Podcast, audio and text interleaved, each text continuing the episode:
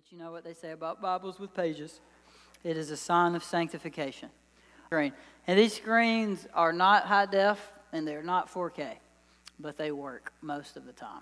Uh, when I was growing up, there was this, this uh, show that came on TV. It was a cartoon, actually. It was called Masters of the Universe, but it was more famously known as He Man. You just called it He Man because He Man was a dude in it. Does anybody in here know what He Man is? Okay, you can put your hand down. Kind of makes you weird, but it's okay. I'm right there with you. Anyway, so what happens is He Man is this regular dude named Prince Adam. He's kind of soft. You can beat him up in a fight, even though he looks kind of swole with a shirt on. But anyway, when he would get mad or he'd have to go fight somebody, he'd get pull out the sword and he would scream, "I have the power!" And all of a sudden, he looks kind of like me, just just deadly. Maybe a little bit taller though, and he was a little bit more tan than I am. Anyway, and he was just he just had all the power. Obviously, that's what he yelled, and then lightning struck him, and he was massive. Um, but anyway, he could beat up anybody in a fight. I don't want you. I don't want you bragging. But has anybody in here been in an actual fight? I don't want you to brag. Okay, put your hand down. If you have multiple times, you know what it's like to get hit hard in the face. You know what it's like to get hit really hard. You can't. You cannot mentally prepare to be hit in the face until you get hit in the face. Is this not true? It is true. Um, was it Mike Tyson that said everybody who has a plan until they get hit in the mouth? I think that was Mike Tyson. Which is for, if he said that, that's phenomenal because he was not a very smart man, but that's a very smart saying. I'm going to be honest with you. It has been a long time since I've got hit in the face. Most of you were not born the last time that I got into a physical altercation and got hit in the face. I'm now pre Jesus, it happened a whole lot. That was BC though. Um, after Jesus, that's not happening. Um, one reason this nose has been broke so many times. But about four days ago, I got hit in the face for the first time in many, many years. Let me explain. You can laugh at this. I'm not going to take it personal. Anyway, when I got hit, I got hit right here in this ear. As I was struck, I almost got knocked out. And if, look, there's this thing if you're a dude, you do not want to get knocked out in a fight. I'm assuming if you're a girl, you don't want to get knocked out in a fight either. But I got hit so hard, like I kind of like stumbled this way, and then I caught myself, and I had to lean over like this for a while, try not to throw up. And then I realized I was not going to get knocked out. And when I went, I put my hand like this, I have blood just like pouring out of my right ear. I'm pretty sure that my eardrum is messed up to a degree. Um, now, I would have turned and fought back, and I feel like I would have won because the dude didn't knock me out. The only problem, the arm that hit me was a massive arm. It looked like a mixture of Rocky and Rambo. You would just call him Sylvester Stallone. But when I finally found the hand that had hit me, it was my right hand. My right, this, it is, it is still sore. And I used the proper knuckles, but it is still sore. I hit myself so hard in my right ear the other day that blood was pouring out of it. I almost knocked myself out. I was both excited and mad at the same time. I was excited because I can still get hit really hard and not get knocked out. I was mad because I could not knock myself out. I didn't know what I needed to do. But I knew that I needed some attention. So after I knew I wasn't going to fall over walking back to my house, I had to think of a story to tell my wife, Mo, of why I was bleeding out of my ear and why it looked like I got punched. I thought about just saying somebody drove up in the yard, four guys jumped out. Only two of them are still alive. But see, I'm trying to I'm trying not to lie anymore. So I said, baby, I'm gonna tell you something. You might not believe me, but I'd prefer you not tell anybody. I just punched myself in the ear and I'm bleeding out of it profusely. I need you to check it. She didn't believe me until I turned around. There was like blood like hanging down the side of my face, but I felt the power of this fist, and it's pretty phenomenal. Um, I would love to explain to you how that happened, but I'm not going to. I want you to wonder how that happened. I've had a headache for four days. It's been wonderful. But power, that's what we're talking about in these 17 verses tonight. Jesus is displaying his power. He's not punching himself in the face, he's not punching anyone else in the face, except maybe the devil. Not sure, we'll find out in a minute. But I hope that you never punch yourself in the face. And if you do, I hope that you have the courage to tell people in public one day. But here we are. If you are a slow flipper, you should be here by now. I'm going to read the 17 verses, then I'm going to pray, and then we're going to talk about them, and we are going to roll on. Sound like a plan? Yes, it does. It starts this way. Remember, where we left off, Jesus had just preached the greatest message ever. It's called the Sermon on the Mount. He is coming down from the mount amongst the people now. And this is what it says When he came down from the mountain, great crowds followed him. And behold, a leopard, not a leopard, not the animal, a person who has leprosy. Some of you were picturing a very fast animal running in their head. Came to him and knelt before him, saying, Lord, if you will, you can make me clean. And Jesus stretched out his hand and he touched him, saying, I will be clean. And immediately his leprosy was cleansed. And Jesus said to him, See that you say nothing to anyone, but go and show yourself to the priest and offer the gift that Moses commanded for proof to them. And then it goes on in verse 5. It says, When he had entered Capernaum, a short walk, a centurion came forward to him, appealing to him, Lord, my servant is lying paralyzed at home and suffering terribly. And he said to him, I will come and heal him. That's what Jesus said. But the centurion replied, Lord, I'm not worthy to have you come under my roof, but only say the word, and my servant will be healed. For I too am a man under authority with soldiers under me, and I say to one, Go, and he goes, and to another, Come, and he comes, and to my servants, Do this, and he does it. And when, this is verse 10, and when Jesus heard this, he marveled and said to those who followed him, Truly I tell you, with no one in Israel have I found such faith. I tell you, many will come from the east and from the west and recline at the table with Abraham, Isaac, and Jacob in the kingdom of heaven, while the sons of the kingdom will be thrown into the outer darkness, in the place there will be weeping and gnashing of teeth. And the centurion said to Jesus, Go let it be done, for you have believed. And the servant was healed at that very moment. In verse 14, and when Jesus entered Peter's house, he saw his mother in law lying sick with a fever. This is not Jesus' mother in law, this is Peter's mother in law. He touched her hand, and the fever left her. And she rose and began to serve him.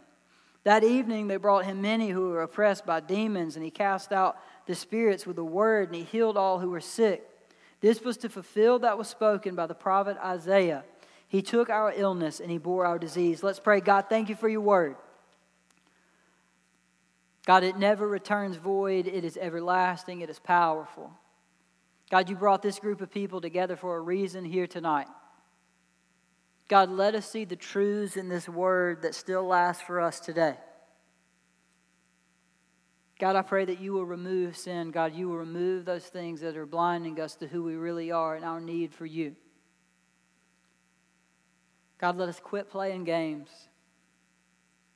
and take hold of the faith that you've given us or that you have extended to us. Father, what you want to give, we receive, and we receive what you want to give. Jesus, we exalt your name because it is powerful. It's the only name that can save. So, Holy Spirit, do what you can do. Give us eyes to see you, ears to hear you, and hearts that are ready to believe. God, please save in Jesus' name. Amen. All right, we're going to break this down into three sections. The first one's going to be verses 1 through 4. Then we're going to go 5 through 13 and then 14 through 17. So this is going to be easy breezy, beautiful cover girl. I don't think that commercial comes on anymore. But somebody laughed at it, so maybe they, it does. But anyway, first thing I want to look at is verse 1. When Jesus came down from the mountain, great crowds followed him. I love verse 1 because obviously Jesus just preached the greatest message ever. So, what this tells me, when you preach good, people just flock to you, just flock to you like a professional athlete. Eventually, I'm going to preach good, and people are going to flock to me on a Wednesday night when I walk down from here. Just kidding, don't ever do that. Um, but it's awesome. Like Jesus preached the gospel and people responded. You can preach all kinds of messages. But if you preach the gospel, it's going to change people. It is going to make them curious about Jesus. So he preaches and people flock to him. And then it says, and a leper came to him and knelt before him. Like we've discussed what a leper is before in this room. But for some of you who may not have been here in the past, what a leper is, it is a person who has this disease called leprosy.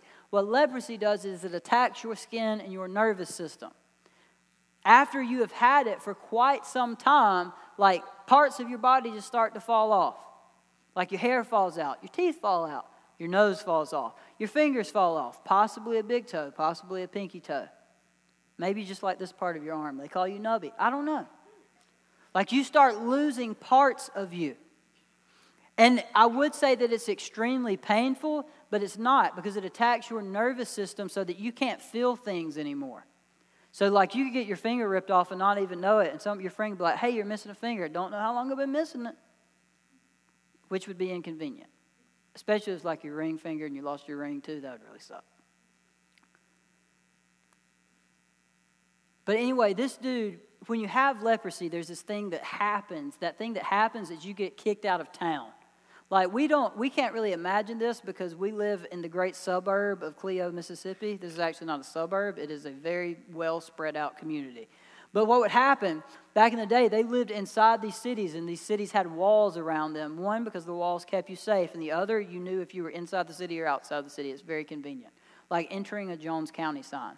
But when you got leprosy, they gave you the boot. They're like, mm, they kicked you out of town. You had to live outside the wall. It's not cool to live outside the wall. There's no internet no cable, probably no running water, which means there's no toilets. And you can imagine what happens there. Probably only one piece of toilet paper. And I've explained to some of you how that works. It's inconvenient. Like you get pushed out. You, you, you, have no more, you no longer have any kind of relationships. You guys need to stop laughing. This is a serious moment. We're talking about Jesus. Imagine getting like kicked out of the city. Like you can't hang out with your parents, you can't hang out with your friends, you can't hang out with anybody except the other people who have leprosy hanging out outside. You can't wave at each other because you're missing your hand. It's a terrible life. Like you got nothing to do at all. Like you become an outcast, like literally, you are cast out of the city. Not OutKast the, the band from the late 90s and early 2000s. But the worst part of it is like you can't worship because you get kicked out of the city, you can't come into the temple, you cannot worship. Like we take being able to come here and worship for granted because we can come anytime we want. Like literally, I'm here all the time. You could just show up and we could just make this happen. But these people, they were not allowed to come and worship anymore. And anytime people would come around, they would have to yell, unclean, unclean, unclean, so people would stay away. But for some reason, this dude has busted up into the crowd. He's like, hey, they can just kill me. I don't care. And he falls down at the feet of Jesus. But see, the thing about leprosy, it's not just a physical disease that attacks your body, but it is it takes a toil, a toil, a toil. It, it does not do good for you on your emotions. Because imagine being ripped away from everything and everybody that you love. For some of us in here at sports, you're not playing those anymore. For some of us, it's video games. Not, that's not happening. For some of us, it's music. Not happening. Like you're torn away from everything. Just think about the emotional distress that's going to cause. And we are touching people. Like we like to be close to one another. Even people like, don't touch me. They like to be around people. Imagine going, I don't know how long this guy has had leprosy. But imagine going weeks, months, years without touching the people that you love. No hugs, no high fives and side hugs, no handshakes. Like people that they love is on the other some of some of you don't need to be touching, that's all I'm saying. But these people have somebody that they love on the other side of the wall and they can't be around them. Like, if I imagine that with my girls, I'm getting a little nauseous right now thinking about it. To know that they're over there and I could go over there, but I can't because it's going to kill them if I do. So this dude knows that his only hope is Jesus. So he busts through the crowd and he falls in front of them. And this is what he says, and I think it's phenomenal. He says, Lord, if you will, you can make me clean. He doesn't say, God, if you can. Because if you get leprosy back in the day, you're going to die. There's no, there's no cure for it. But he's not, he doesn't say, Jesus, if you can. He says, Jesus, I know that you can. It's only a matter of if you're willing to heal me or not. Because in their day, they believed that only God could heal people from leprosy. Like you're not going to pop a couple Tylenol and Motrin or rub some ointment on it and it go away. So, what he is doing is when he says, Jesus, if you're willing, I know that you can, he is professing that Jesus is who he says he is. He's professing that Jesus is God because he has authority or he has power over the sickness that should kill him. And what Jesus does is, it says, and Jesus, in verse 3, and Jesus stretched out his hand and he touched him, saying, I will be clean. Look, Jesus only had to say, You be clean, and the leprosy would have left. But what he does is Jesus reaches out and he touches him because what he's doing is he's pointing us to the cross. Because, like, if one of you guys had leprosy, which I hope you don't because that'd be weird. I was told one time that there was a leper colony in southern Louisiana like 100 years ago. Glad that's closed down, like the zoo in Collins. Um, but, but if one of you had leprosy and I walked up to you and touched you, Uh, our, our culture and their culture would say the leprosy is going to come, you're still going to keep it, but it's going to come from you and infect me as well. So, what Jesus is doing in this moment, when he reaches out and he takes hold of this guy in grace, he is symbolizing, I'm going to take your sickness upon me and I'm going to make you whole. And that's exactly what he does for us on the cross. That's exactly what is happening in 2 Corinthians 5:21. You're going to need to write that down because you're going to need to go find it later. But this is what it says. He says, "For our sake he made him to be sin who knew no sin so that in him we might become the righteousness of God. And that's what's happening in this verse. This is what is symbolizing. Jesus is taking hold of this man and his sickness, symbolizing him taking it upon himself, like he does us, our sin on the cross. And he makes this dude well. And then he says, I will be clean. And then verse the end of verse 3 is just wild. It says, And immediately the leprosy was cleansed.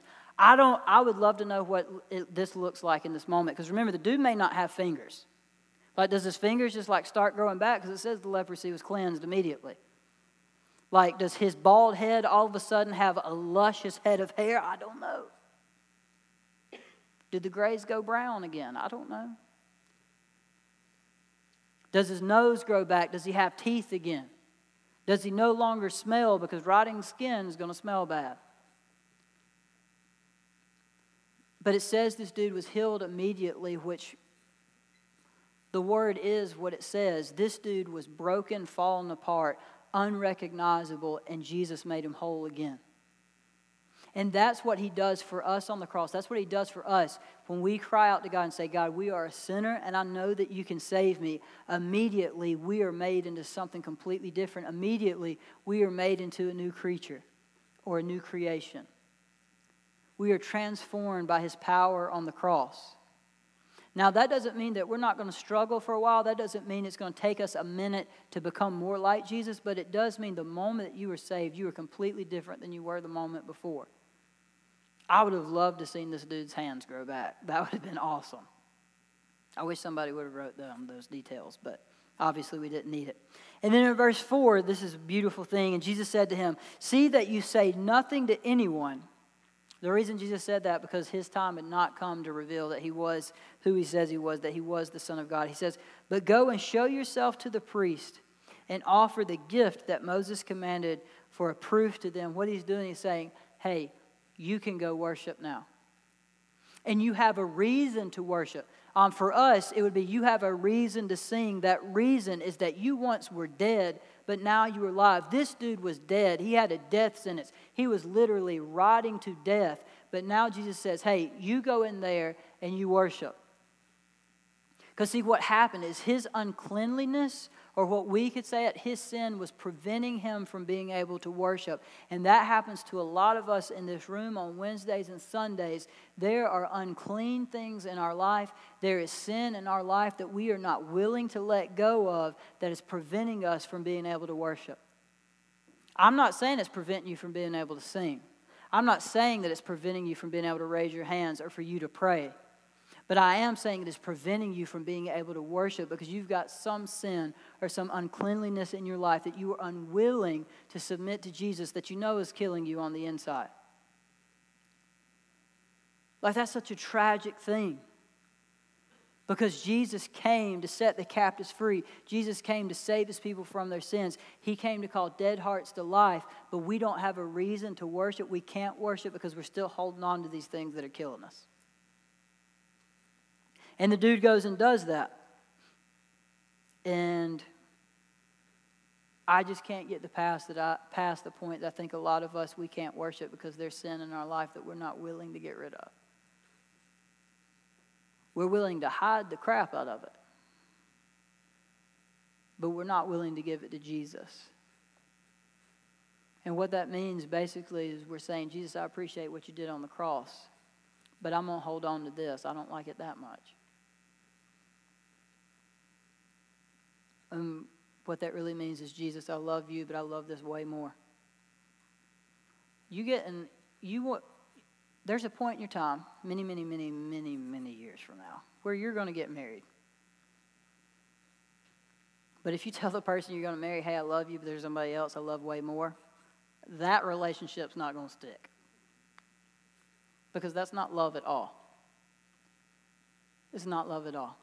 All right, so he heals the leper. Now we're moving on to the centurion. So the leper falls before him. He says, God, if you will, I know that you can. Jesus reaches out. He takes hold of him. He says, Leprosy be gone. His hands and all grow back. It is just a fantastic time. The dude gets to go worship. He's got hands to raise now. It's a fantastic time all around. But now Jesus has continued walking, and now a Roman centurion walks up to him.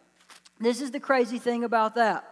Um, Roman soldiers and Jewish people, they don't get along. They hate each other.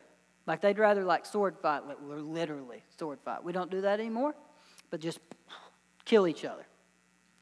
So he walks up to Jesus, and all the Jewish people are standing around like, what is going on? There's about to be a sword fight, even though I don't think Jesus was carrying a sword at all.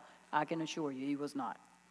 But the dude walks up to him and he says, Lord, my servant is lying paralyzed at home and he is suffering terribly.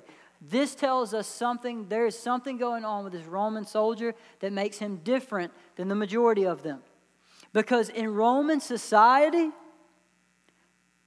they did not view servants as people.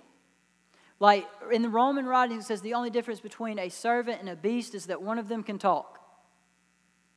Like that's how much they devalued people. But for some reason, there's something compassionate about this guy. He says, Hey, my servant back home is paralyzed and he is suffering greatly. Can you, will you please fix him? Like there's already something going on in this guy's life, not only because he had compassion, but because he approached Jesus in the first place. This dude is a Gentile, he's not a Jew. He is not studying the scripture as he's growing up. So, what he's done is he has seen Jesus preach this message. He has heard stories about this guy named Jesus, and he knows that there's something different about this man. What he is doing is he is confessing that he must be Lord because he's the one who can heal this suffering servant that he has back home. And then it goes on to say this. And Jesus says, I will come and heal him. And this is where it gets beautiful. Oops. But the centurion replied, Lord, I am not worthy to have you come under my roof. This is a beautiful thing because a lot of us, we think we're way more awesome than we actually are. But this dude, who should not have any respect towards Jesus whatsoever, says, Jesus, I'm not even worthy for you to come to my house. And then he says, To have you come under my roof, but only say the word. He's saying, Jesus, I know that you must be the God of the universe because if you speak it, it is going to happen. There's nobody else who has that kind of authority. There's nobody.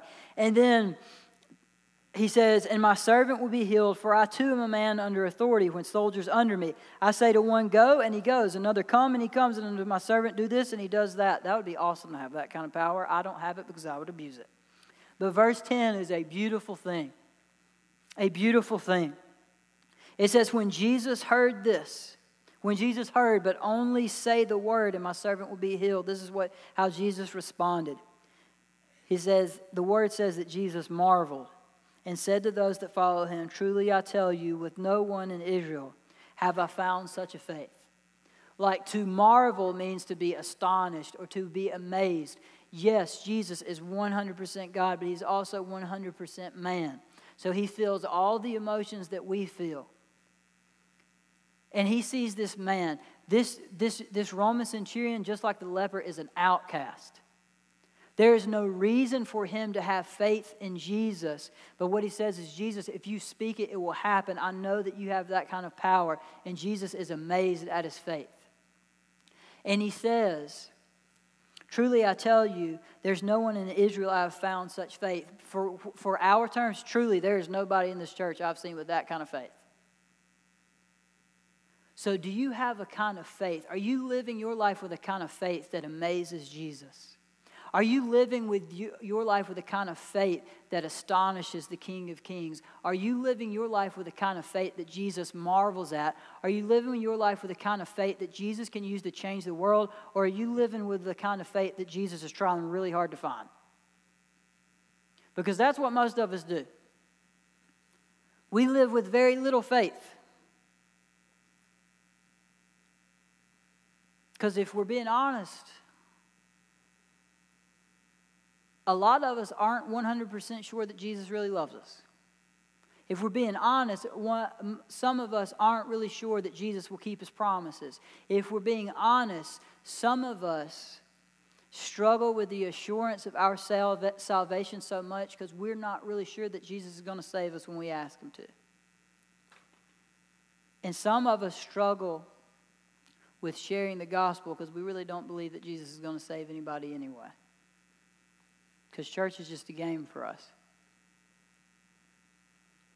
Do you have a kind of faith that Jesus marvels at? Because I've been telling you for years that you're going to change the world, but it's going to take this kind of faith that's going to do it.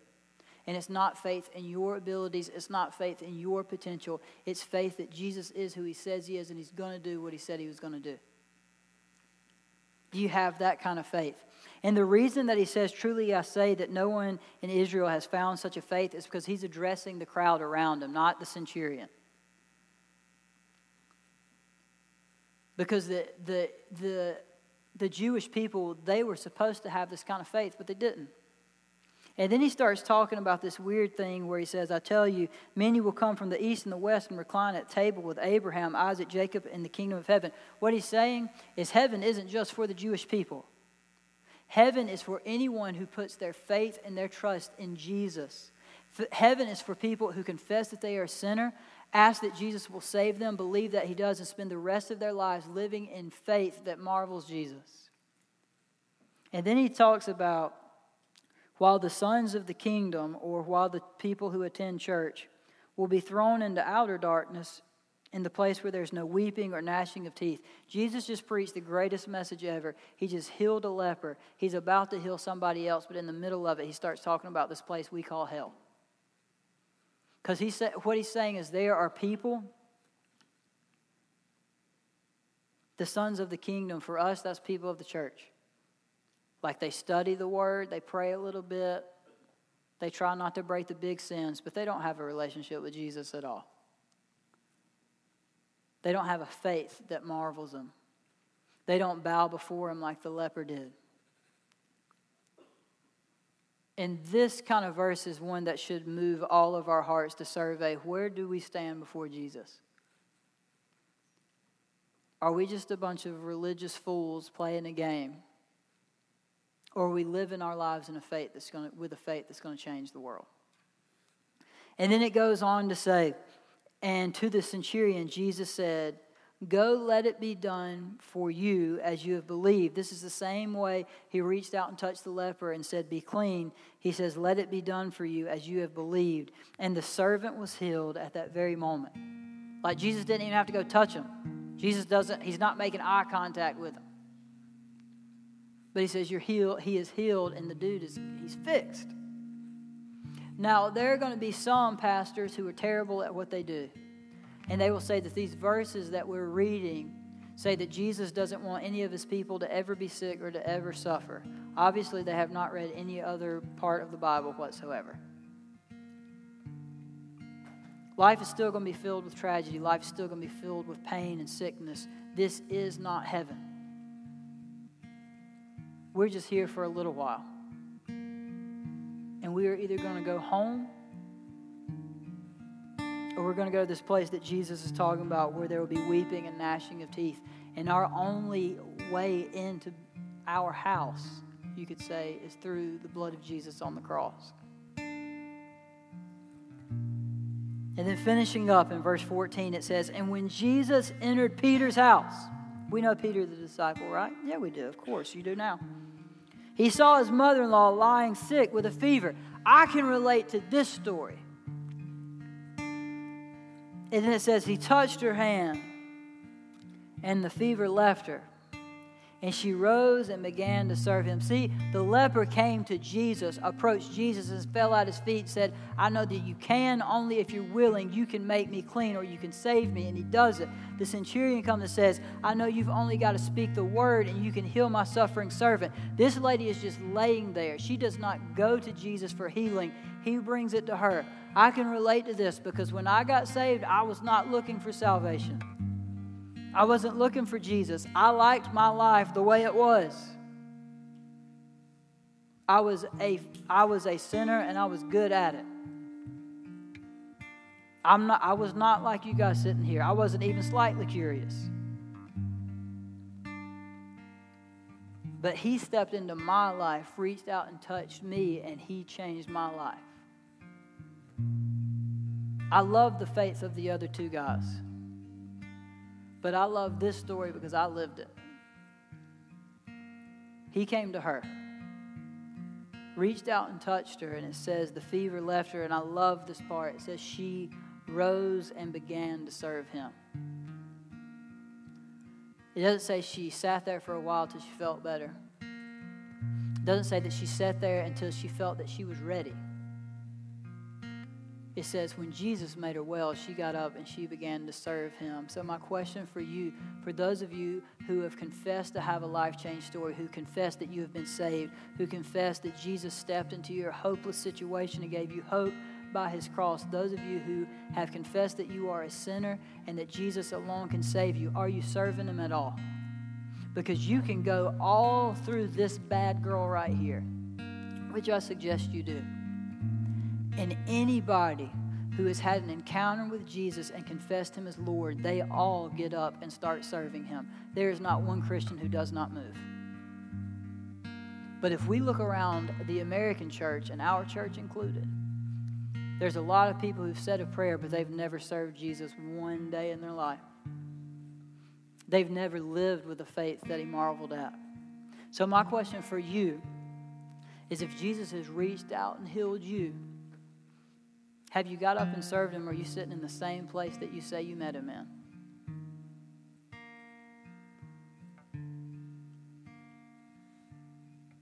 It's, uh, you've heard me say this a thousand times. You can't hide love. You love Jesus, it's going to be evident. If you're a disciple of Jesus, it's going to be evident. It's also going to be difficult. But you can't hide love. You can try it as much as you want. But the other thing is, you can't fake it either. You can try as hard as you want. If you can't fake love for nobody, including Jesus, you can always figure it out. Then it goes on to say, that evening they brought to him many who were oppressed by demons, and he cast out spirits with a word, which will lead us into next week. And he healed all who were sick this was to fulfill what was spoken by the prophet Isaiah. This is to fulfill prophecy that Jesus was coming. He took our illness and he bore our diseases. But what I wanted to close with, would leave us with, is a couple of questions. But I want you to, what I would love for you to do is you can put your notes up. But I want you to bow your heads, close your eyes. God wants to enter into just a kind of a, a time of prayer. And I'm going to ask some questions. And I want you to ask those to Jesus. The first one is this Is your sin keeping you from worship? Is there something unclean in your life that is preventing you from worship? Now, I'm not talking about singing, not talking about raising your hand, not talking about praying, reading the Bible, but actually worshiping. Because worship is a response to what God has done in our life. It is exalting the name of Jesus for doing the thing that only His name can do, and that is to save. You got sin in your life that's preventing you from worshiping.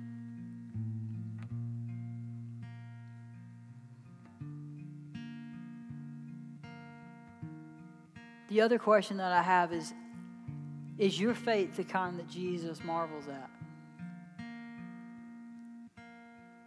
Or is your faith the kind that he struggles to find? And it's hard to make the King of Kings struggle.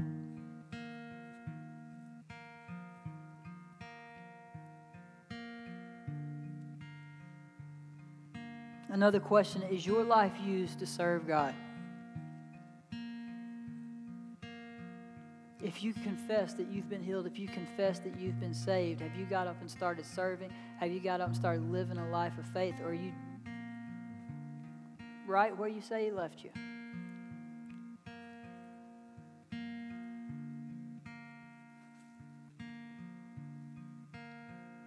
And then my last one is what do you need to be healed of?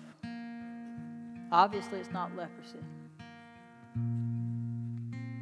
I don't think any of you have a high fever.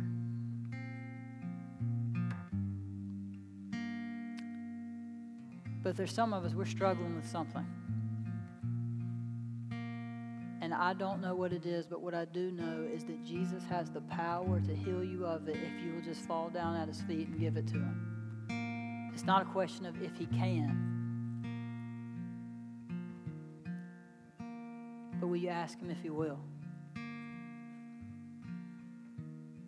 He's already overcome every sin on the cross.